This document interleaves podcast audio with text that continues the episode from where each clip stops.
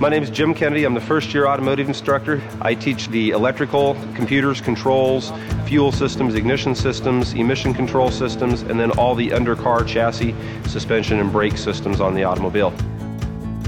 When the administration came to us and introduced the iPads to us, my first thought was, well, this is a neat deal, but how is this going to be a tool to really help me fix cars in the shop?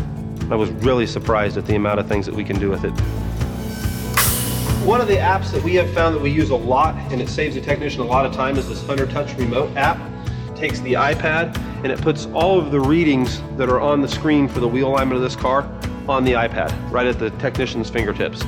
So the big thing there is it really speeds the process of alignments up because it allows the technician to basically have this screen and this machine in his pocket underneath the car.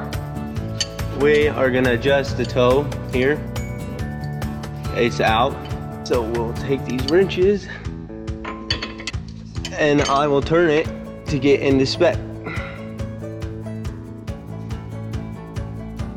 And we are in spec now. I would think technicians everywhere that are lining cars would want the iPad and this app on it. It's just so much easier to see what you're doing underneath the car with this instead of having to crawl out and look at this all the time. You've got it all right here. I think there's a huge benefit for them going out into the field with an iPad compared to somebody that doesn't have an iPad from another program.